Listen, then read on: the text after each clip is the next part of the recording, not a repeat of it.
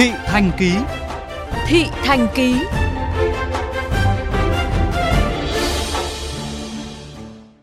Thưa quý vị, trước diễn biến phức tạp của dịch bệnh, lãnh đạo thành phố Hà Nội vừa nhất trí với kiến nghị của Công an thành phố về việc kiểm soát mạnh mẽ hơn số người làm việc ở các cơ quan trên địa bàn trong thời gian giãn cách. Đây là lần thứ ba Hà Nội nhắc lại yêu cầu giãn cách tại cơ quan công sở kể từ khi áp dụng chỉ thị mười sáu. Vậy tình hình thực hiện ra sao? Phản ánh của phóng viên Nguyễn Yên.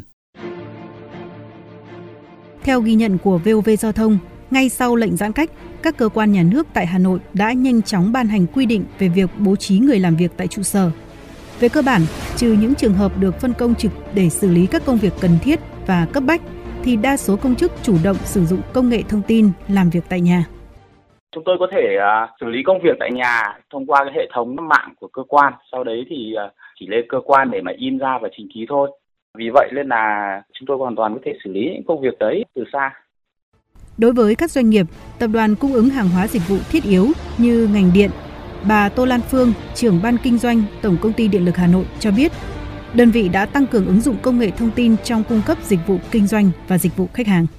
Khuyến khích khách hàng sử dụng các dịch vụ điện qua hình thức trực tuyến, thực hiện giao dịch theo phương thức điện tử, khuyến khích khách hàng thanh toán không dùng tiền mặt, thanh toán tự động, chuyển khoản qua ví điện tử và qua app chăm sóc khách hàng của e vê en Hà Nội, tạm dừng các dịch vụ cung cấp điện liên quan đến cấp điện mới hoặc các dịch vụ điện mà bằng hình thức trực tiếp, khuyến khích phát triển các hình thức gián tiếp. Đại diện e vê en Hà Nội cũng khẳng định, việc thu tiền điện tại nhà của các tổ chức cá nhân thu hộ là không được phép. Nếu diễn ra trong thời gian này, đơn vị sẽ xác minh, xử lý.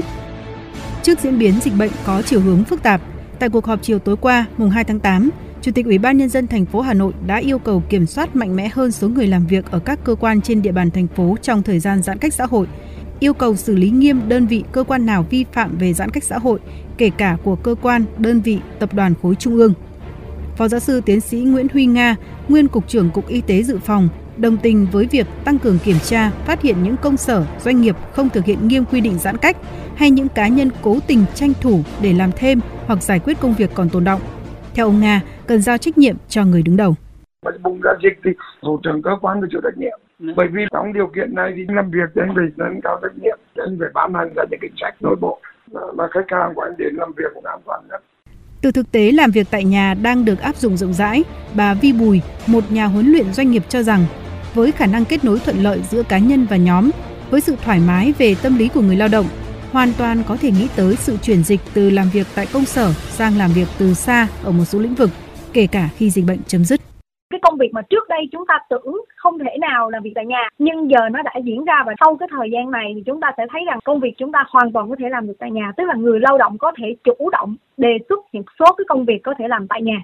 Trước đó, ngay trong tuần đầu tiên giãn cách, Hà Nội đã kiểm tra xử lý một số doanh nghiệp tự ý cho người lao động đến công sở làm việc dù không thuộc lĩnh vực thiết yếu, đồng thời ban hành thống nhất mẫu giấy xác nhận nơi làm việc để lực lượng chức năng có căn cứ kiểm tra đối chiếu.